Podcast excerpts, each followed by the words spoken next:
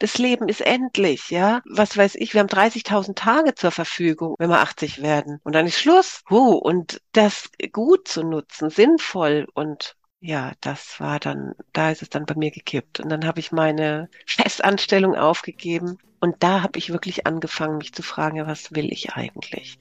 Herzlich willkommen bei Vom Abrakan zur Sinnerfüllung. Das ist der Podcast, wenn du mit dir und deiner Arbeit im Reinen sein willst. Mit Gästen oder allein erkunden wir hier die Fragen, was will ich wirklich und wie werde ich frei dafür? Also wie kann ich ein sinnerfülltes Berufsleben führen, das mir entspricht und mit dem ich etwas Positives in der Welt bewirke? Dieser Podcast ist für Menschen wie dich, für beruflich angekommene, Ideenvulkane und falsch abgebogene, Infragestellerinnen und Sehnsuchtsucher. Ich bin Maria Ehrenberg und ich freue mich sehr, dass du dabei bist. Heute ist bei mir im Podcast zu Gast Annette Förg. Ich freue mich, dass sie hier ist. Annette ist Diplompädagogin, Krisenbegleiterin und Clown. Eine richtig spannende Mischung. Sie hat über 30 Jahre Berufserfahrung vom Schichtdienst bis zur Spitze und arbeitet seit 2011 in eigener Praxis mit Führungskräften und Menschen in Krisen. Dabei ist ihr ein Thema immer wieder begegnet, nämlich die ungewollte Kinderlosigkeit und der damit verbundene Schmerz. So hilft sie heute als Mutter der ungewollt Kinderlosen dabei auch ohne eigene Kinder glücklich zu sein. Mich beeindruckt Annettes Tiefgang und die Leichtigkeit, wie sie beides verbindet und das ganz natürlich in ihre Arbeit mit Menschen einfließen lässt. Schön, dass du da bist, Annette. Ja, vielen Dank, liebe Maria. Ich freue mich sehr, dass du mich eingeladen hast zu diesem Interview. Annette, ich habe mich in Vorbereitung auf unseren Termin gefragt, wenn du auf deinen bisherigen beruflichen Weg zurückschaust, was ist denn da das Wichtigste, was du für dich mitnimmst? Hm, spannende Frage. Was ich für mich mitnehme, das ist, dass ich ja äh, mir nie zu schade war, diese Möglichkeiten, die sich geboten haben, anzunehmen, neugierig zu bleiben, ähm, wissensdurstig zu bleiben und dadurch auch mich selber persönlich wirklich weiterzuentwickeln. Und diese so eine Offenheit zu haben, das war nicht schon immer so, das kann ich heute sagen, ja, ähm, ist letztendlich, äh, hat letztendlich dazu geführt, dass ich über mein Führungskräfte-Coaching mit den Frauen, die zu mir gekommen sind, diese Feststellung hatte, ja, die haben alle keine Kinder gehabt. Oder nicht alle, das kann ich so nicht sagen. Aber manche waren noch jünger und äh, hatten ja noch die Chance, Kinder zu bekommen. Und daraus dann wirklich auch das aufzunehmen und äh, zu sagen, damit mache ich jetzt ein, also das, das ist eine, wie soll ich sagen? Also ich nehme wahr, dass wieder, da häuft sich was bei mir und damit will ich jetzt was machen. Das hat einen Grund, weshalb sich so viele Frauen bei mir tummeln, die ungewollt kinderlos sind, wo ich ja selber eine von ihnen bin. Mhm. Okay, jetzt hast du gesagt, du hast dann gemerkt, ähm, damit muss ich was machen. Ja. Was, was ist dann gefolgt? Also was ist dein, deine Antwort auf deine eigene Frage? Ja, ja. Also ähm, überhaupt erstmal zu bemerken, was, was da ist, aufmerksam zu sein, das ist so eine Qualität von mir natürlich und ähm, auch auf meine innere Stimme zu hören, nicht nur anderen zuzuhören und äh, damit was zu tun und letztendlich auf dem Weg ähm, zu überlegen, was hatte ich denn in meiner Situation eigentlich für Schwierigkeiten, als ich 40 war und nicht schwanger geworden bin? Und da fehlte mir einfach eine Person oder eine Anlaufstelle, wo ich Verständnis bekommen hätte bekommen können, ja. Ähm, und bin einfach selber in diesen in diesem Rad stecken geblieben wo immer wieder, äh, wo ich mich immer wieder angepasst habe an andere und an die Bedingungen und wie habe ich das eigentlich geschafft und habe mal so meine eigene Geschichte überprüft, wie habe ich das gemacht und habe dann daraus bin ins Tun gekommen und habe daraus dann so meine eigene mein eigenes Programm nenne ich es mal entwickelt, ja. Okay, das heißt, durch den eigenen Schmerz, durch die eigene Erfahrung mhm. der ungewollten Kinderlosigkeit Hattest du für dich schon Bewältigungsstrategien, Umgangsweisen entwickelt, die du dann gerne auch mit anderen teilen wolltest? Genau. Also es sind immer wieder im beruflichen Kontext mir persönlich und das im pädagogischen Bereich äh, sehr stark ähm, Vorbehalte entgegengebracht worden. Ja, du kannst da nicht mitreden, du hast ja keine Kinder. Ah. Hm. Ja, oder was weißt du schon davon? Äh, das ist wirklich schwierig mit Kindern. Ja, oder wenn, dann und so weiter. Und nicht nur im beruflichen, auch im privaten sehr stark. Und habe mich in der Hinsicht also einfach, äh, bin dann erstmal verstummt. Ich, also bei mir war es so, ich habe keinen Zorn entwickelt auf Mütter, ja, oder dass ich nicht mit Kindern mich abgeben wollte. Also ich spiele Kindertheater, mhm. ja, das ist mir eine große Freude und habe gemerkt, ja, worauf kommt es eigentlich an, um sich zu stabilisieren und da gehört dazu das Berufliche wie das Private. Wir sind immer als ein Mensch unterwegs und das ist das Wichtige dabei. Und mir haben viele, viele Vorbehalte oder viele Wellen entgegengeschlagen, die ich dann auch bei den Frauen, mit denen ich ähm, gearbeitet habe, die als in so Sandwich-Positionen oder auch wirklich in der Geschäftsführung tätig gewesen sind, die dann, äh, denen ich dann immer mal so eine Frage gestellt habe. Kann es sein, dass es auch was damit zu tun hat, dass sie keine Kinder haben? Kurzen Moment innehalten. Ja, ja, genau, das, ja. Und so konnte ich für mich nochmal reflektieren, was, was, wo, was ist eigentlich so der erste, der zweite, der dritte Schritt? Da kann man auch hin und her hüpfen, ist kein Thema, ja. Aber das gibt äh, einfach so ein so paar Schritte, die wir einfach gehen müssen.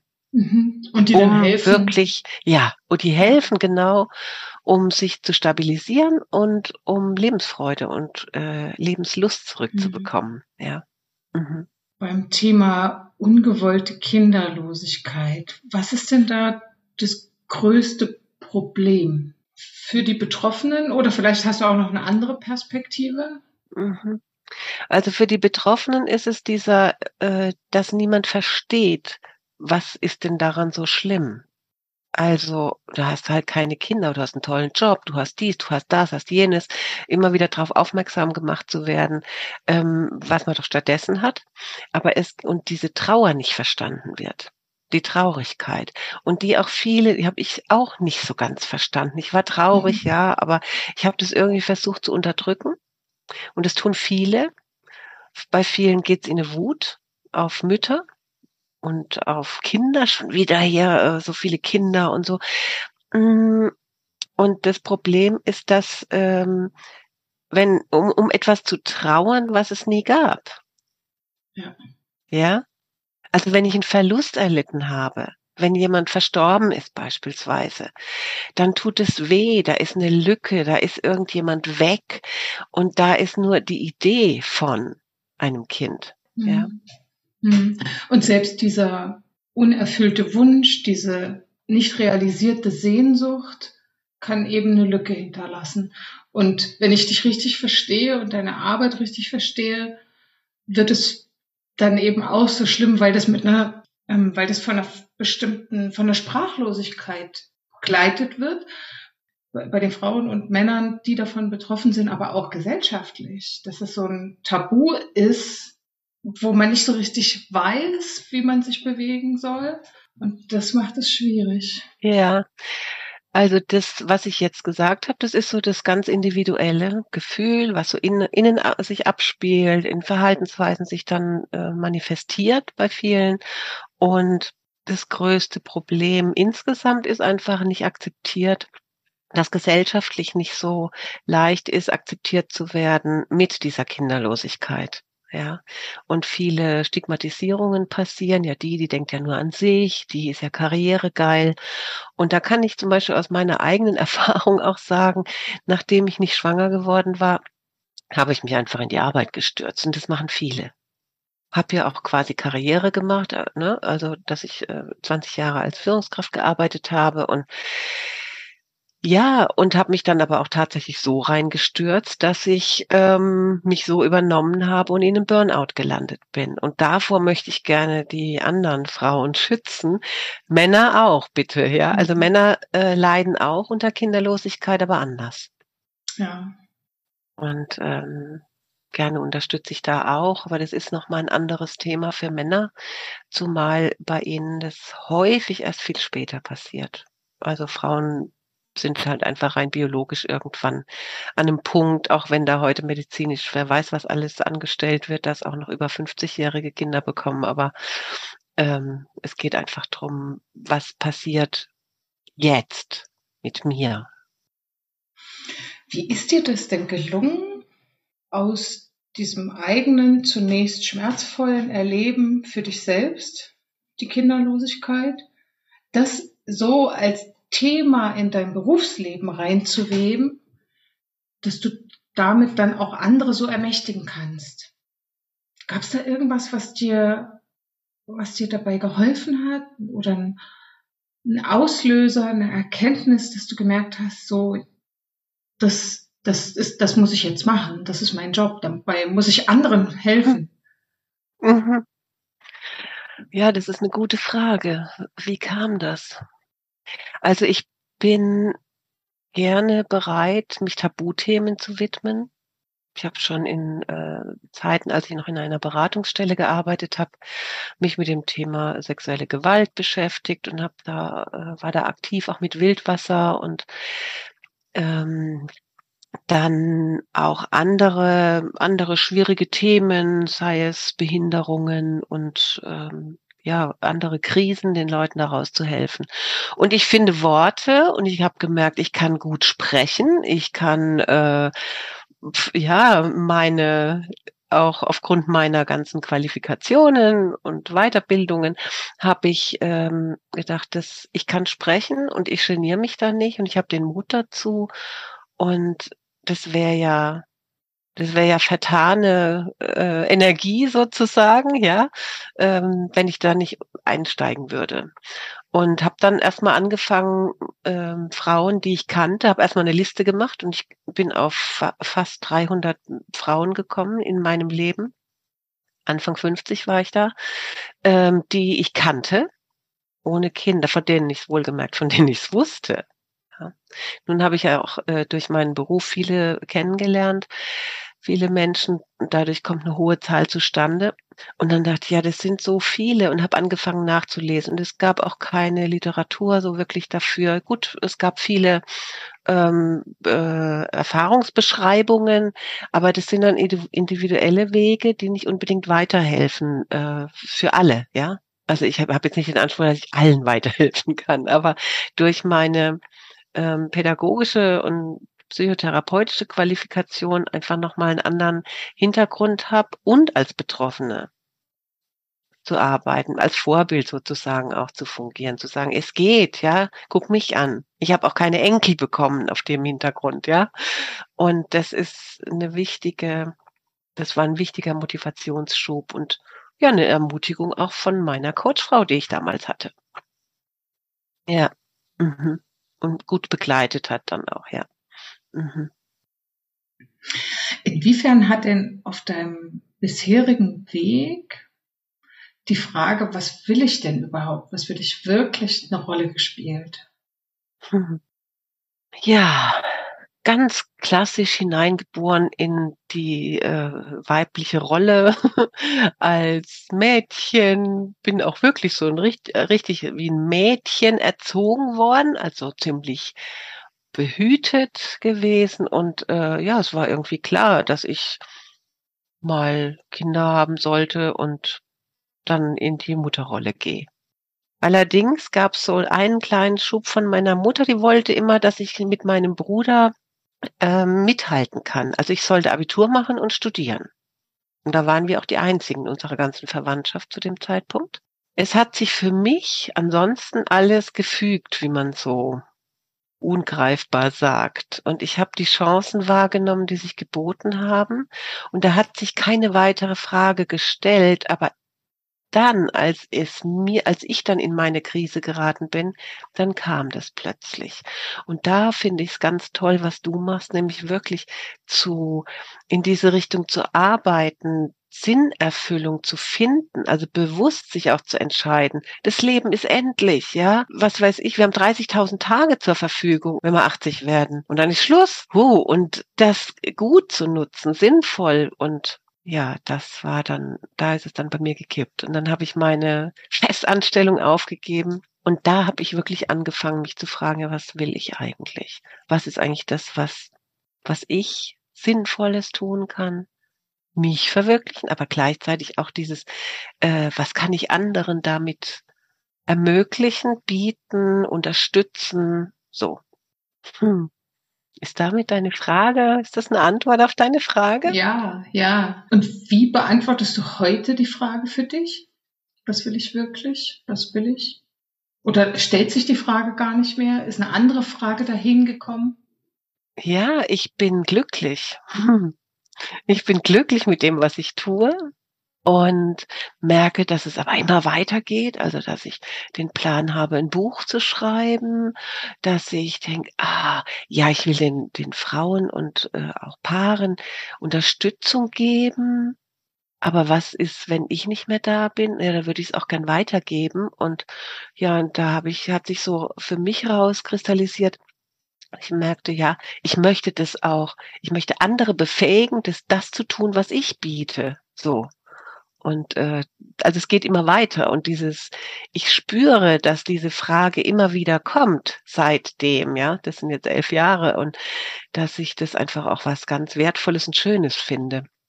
Weil um mich rum gehen jetzt äh, viele Bekannte in Rente und äh, sagen dann, wann hörst du denn auf zu arbeiten? Ich sage, äh, meine Arbeit ist mein Lebenselixier und ich mache weiter. Muss ja? ich denn aufhören? Echt? Naja, dir macht ja auch so einen Spaß, ja. Ich würde das tierisch vermissen. Ich würde meine Klientinnen vermissen, die Gruppen. Ja, und äh, deswegen habe ich auch letztes Jahr noch mal eine Weiterbildung angefangen, die sensationell gut ist und so hilfreich und gerade auch für äh, Menschen, die sehr unter Druck stehen, sei es auf Führungsebene oder auch durch die persönliche Krise der Kinderlosigkeit. Das heißt, da schwingt jetzt auch die, der Wunsch mit, das, was du tust, weiterzugeben und noch mehr Menschen zu ermächtigen, sie zu befähigen, weiterzuhelfen. Mhm. Ja. Was unterm Strich das Leid minimiert. Ja. Die Welt, in der wir leben. Ne? Selbst ja. wenn ja. es in Anführungsstrichen nur 100 Menschen, 200, 2000, mhm. 20.000 Menschen sind, mhm. sind es Menschen, die weniger Leid jeden Tag erleben. Mhm. Genau. Durch ja. den Fakt, dass sie eben keine Kinder haben, aber sich mhm. welche wünschen. Mhm.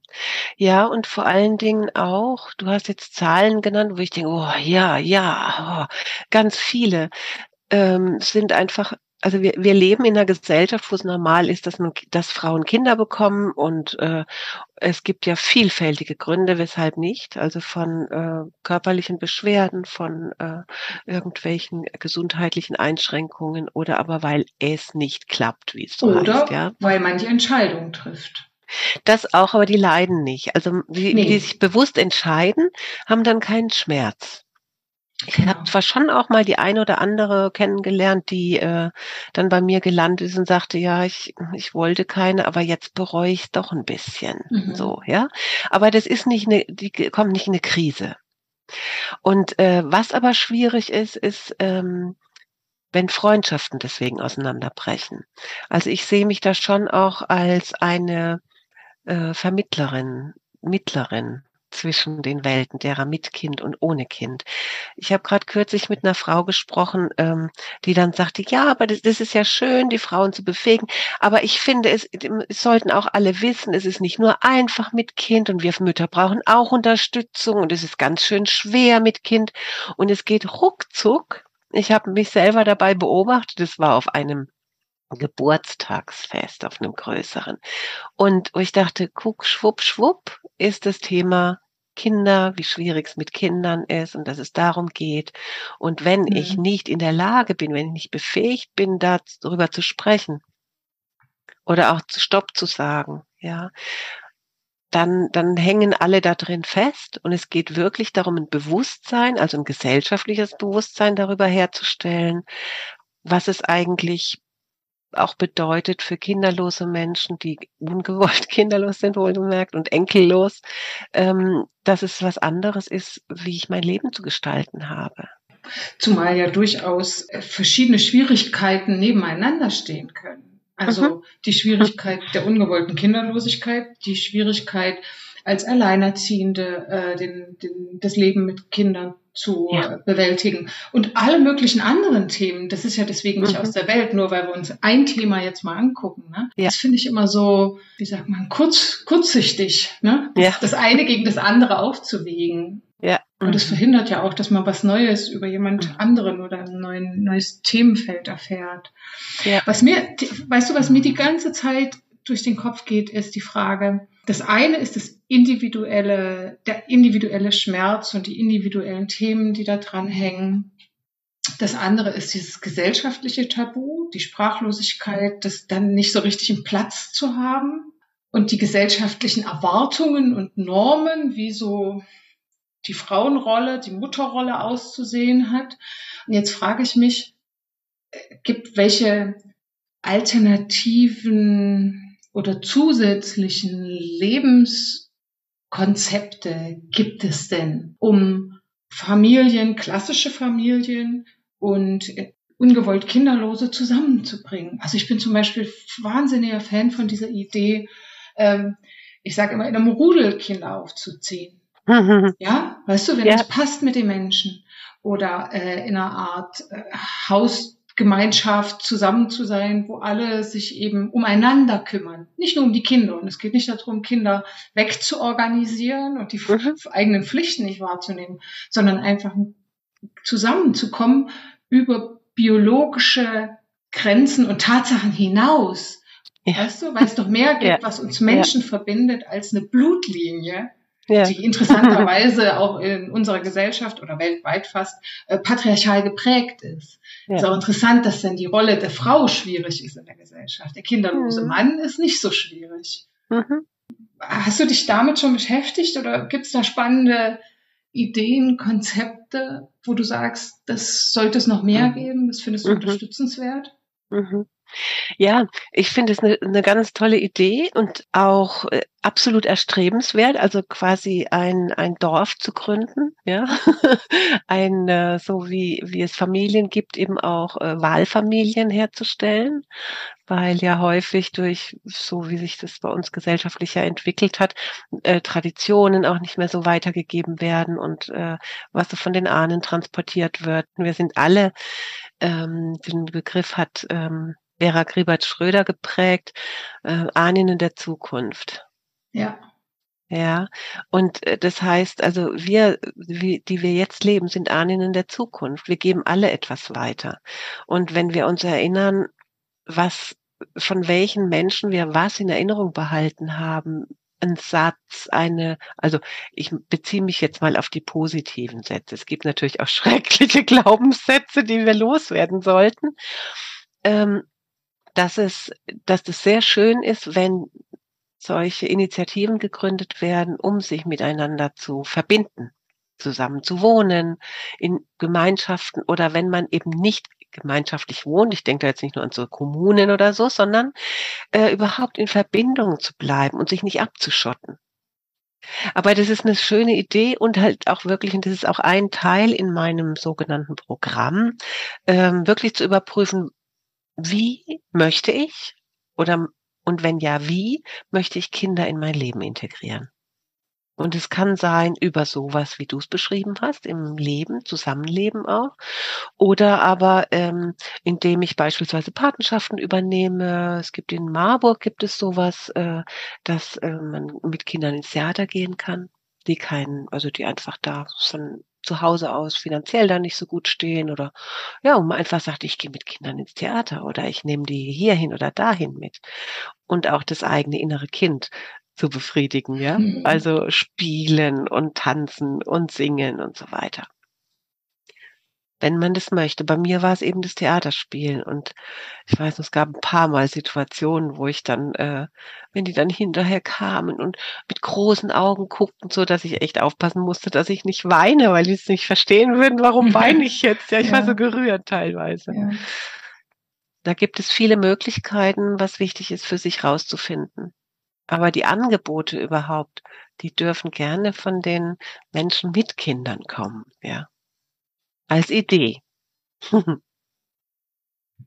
Als ähm, Krisenbegleiterin und, und Führungskräfte, Coach, Trainerin hast du es ja viel mit herausfordernden Themen zu tun, ne? mit schwierigen mhm. Themen deiner Klientinnen und Klienten. Wie sorgst du dafür, dass, das, dass dein Arbeitsleben zu dir passt? Indem ich nicht mehr, sag mal, äh, von morgens bis abends schaffe, sondern dass ich mir gut Pausen einrichte, dass ich ähm, Tage habe, an denen ich gar nicht arbeite. Ähm, und vor allen Dingen auch immer wieder das, was ich auch allen empfehle, was ich höre, was ich, was die Probleme anderer sind, dass ich die auch in deren Feld lasse. Also, dass ich unterstütze, dass es loswerden können, aber dass ich das nicht alles zu meinem Problem mache. Natürlich ist es so, dass bei mir auch mal was angetriggert wird. Ja, ich denke, oh, das ist jetzt aber wirklich schlimm. Oder da geht bei mir noch mal so ein, vielleicht ein, ein kleiner Schmerz, den ich dann spüre. Aber dann kann ich das auch sagen und darum geht es immer wieder, das anzusprechen. Und dass es zu mir passt, ist einfach, dass ich jetzt merke, dass ich mit denjenigen arbeiten darf, die freiwillig zu mir kommen. Das ist der mhm. große Unterschied, mhm. der, was es für mich bedeutet. Aber dass es, äh, das können sich nicht alle aussuchen. Und dafür ist es ganz wichtig, dann sich einen Ausgleich zu verschaffen. Dass ich etwas habe, was für mich in meinem Leben ganz wertvoll ist und wo ich meine Kraft herziehe. Also ich habe mal einen ganz schönen Bericht gehört von über jemanden, der echt irgendwo auf dem Bau richtig mal locht hat, ja, so und äh, was echt so kein Vergnügen ist, ja, im Dreck, in der, in der Hitze und oder in der Kälte zu sein. Der aber sagte, ja, ich, ich bin bei der Freiwilligen Feuerwehr. Und sobald irgendwas ist und dann stehe ich bereit und dann, dann mache ich das und, ähm, und da bin ich glücklich, dass ich anderen helfen kann. Und das gibt mir einfach das andere, damit verdiene ich mein Geld. Und das ist was Wichtiges, sich klar zu machen, warum mache ich das? Okay, ich habe vielleicht jetzt ähm, schulisch damals nicht so, war es nicht so erfolgreich und ich habe irgendwie keine Ausbildung gemacht oder so, aber ich mache irgendwas anderes, was mir Sinn gibt, ja. wo ich weiß, das ist, das ist gut für mich und für andere. So, das ist, finde ich, so wichtig. Ja. damit, äh, da muss man nicht so tief tauchen, ja, in die Seele oder was, sondern wirklich zu wissen, ich, das mache ich, um Geld zu verdienen damit ich leben kann. Das gehört dazu. Ich muss ja eine Gegenleistung bringen, äh, wenn ich in den Laden gehe und mein Essen kaufen will. Also wo kriege ich das her? Gehe ich arbeiten. Ja, ich glaube auch, es gibt immer eine Möglichkeit, mehr, mehr von dem ins eigene Leben zu holen, wo man einen Sinn fühlt oder was einem eine Freude bereitet, womit man mhm. anderen ähm, helfen kann. Da gibt es mhm. immer eine Möglichkeit, ohne dass man sofort den Job schmeißen muss und yeah. so eine Hals-über-Kopf-Entscheidung machen muss. Das ist ja das, mhm. wovor die meisten Angst haben. Aber es gibt immer ja. kleine Möglichkeiten, sowas zu machen. Ja. Auch ja. sogar weniger gefährlich als jetzt freiwillige Feuerwehr. Ja, genau. Aber wenn es ja. das ist, ja. ja. Und ich finde es auch wichtig, es geht nicht nur darum, dass man ständig auf der Suche ist, was kann man nicht für andere Gutes tun, weil äh, vielleicht wollen manche das oder jenes auch gar nicht haben, was man zu bieten hat. es ist auch gut, seine Zeit so zu nutzen, wie es einem gut tut. Das ist immer ein, eine Herausforderung festzustellen, was ist das, was ich brauchen kann, was mir gut tut und damit auch Frieden in die Welt zu bringen, so, mhm. ja. Mhm. Also, und wenn es der kleine, ein kleines Umfeld ist, ja. Ja, wobei ich glaube, dass wir da manchmal, oder dass der Mensch da manchmal unnötig verkopft rangeht.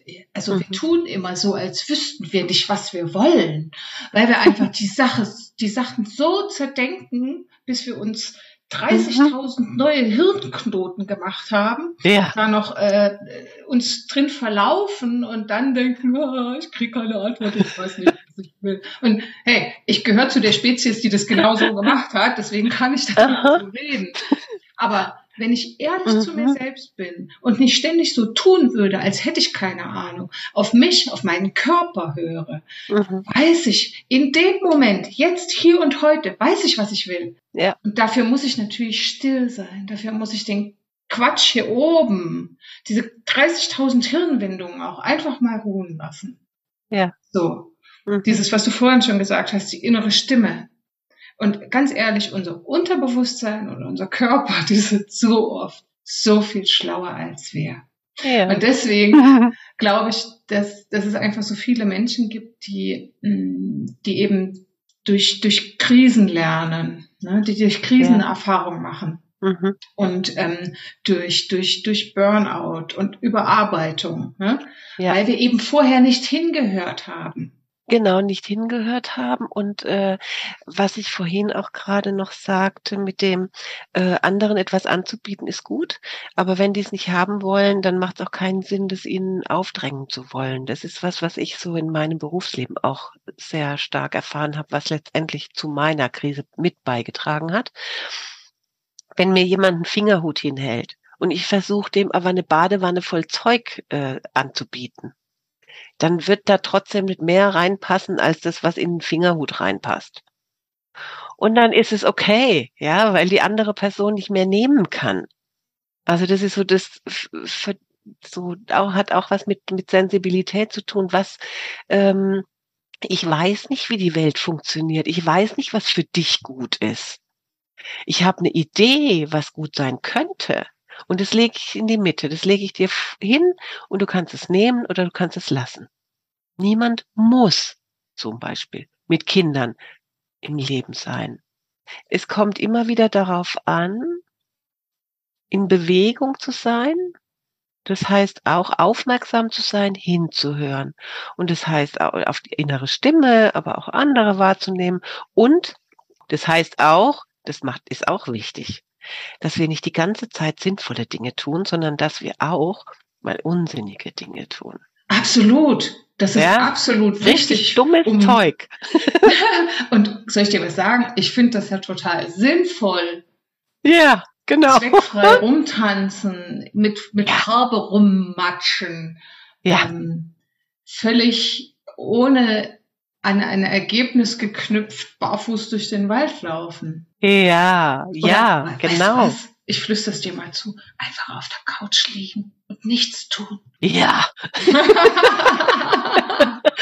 ja. Ja, definitiv. Wir brauchen mehr, nicht, nicht mehr, mehr Sinnloses, sondern mehr, mehr Zweckfreies.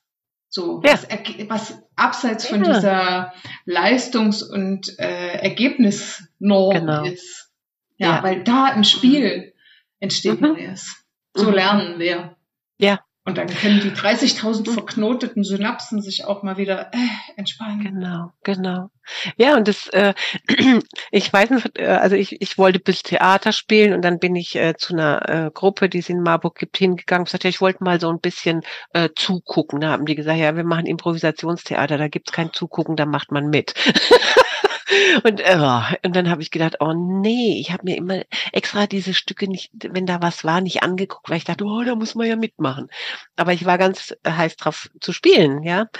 Und ähm, ja, und dann habe ich gemerkt und habe gelernt, wie toll es ist, wenn ich eine Idee habe und wenn mich andere dann davon abbringen. Dann kommt eine neue Idee. Ah, okay. Und das ist, äh, dadurch gab es so viel Bewegung in meinem Leben auch Veränderungen und die Angst ging weg, dass ich einen festen Text brauche sozusagen, mhm. um etwas präsentieren zu können. Hm. Maria, ich habe eine Frage an dich. Mhm. Du bist ja Maria Ehrenberg. Korrekt.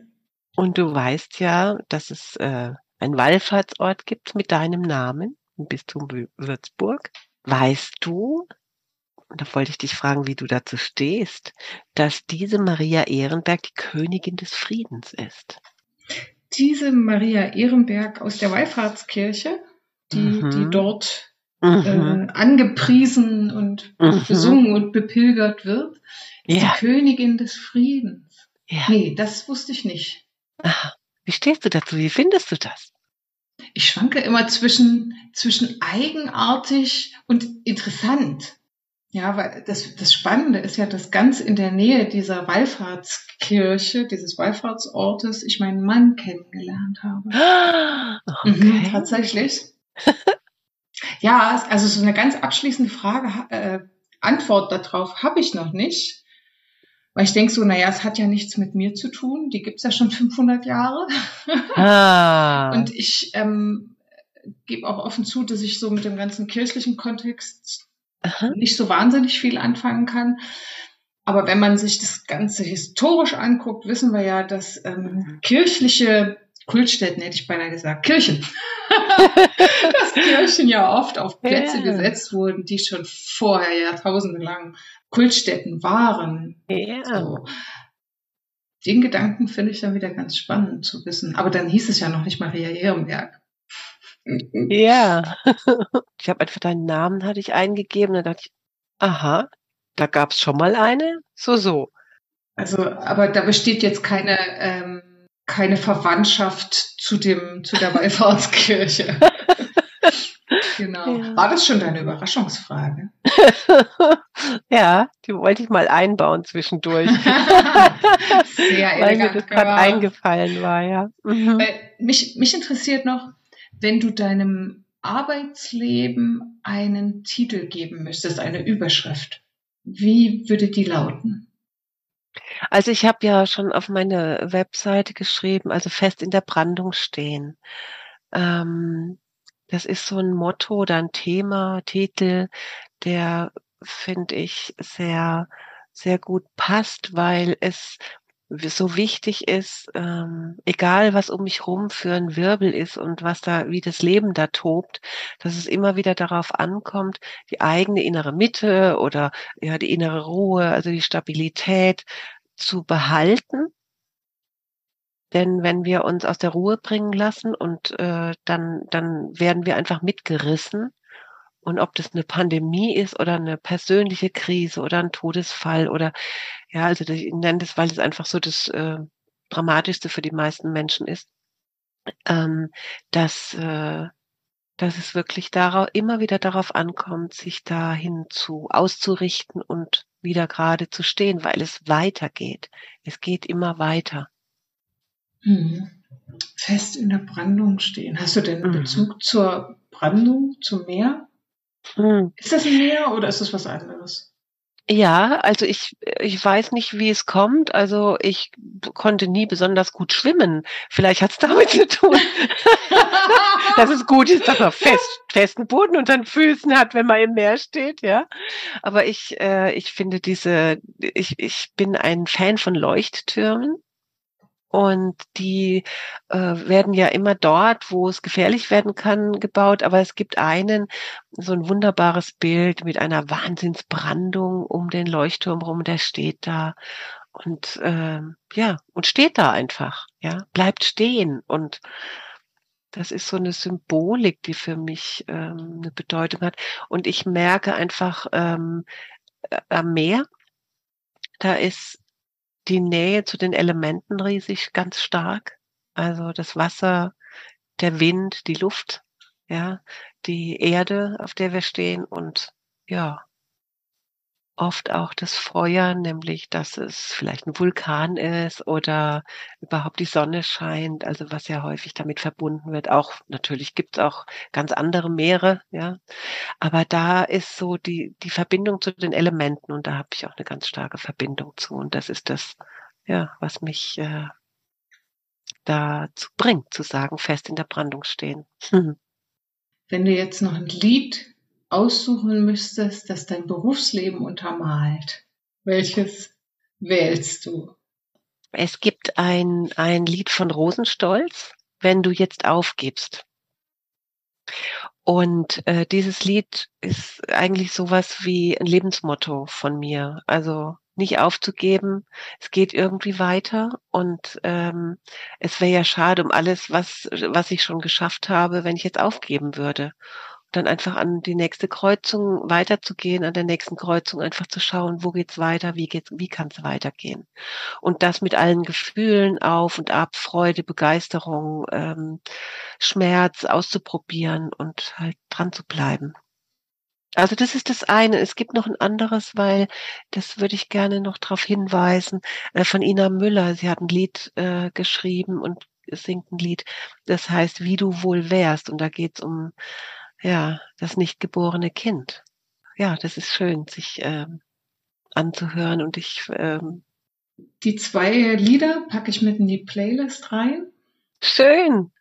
Danke dir für die Einblicke, für das gemeinsame Draufschauen, Reflektieren, Lachen, mhm.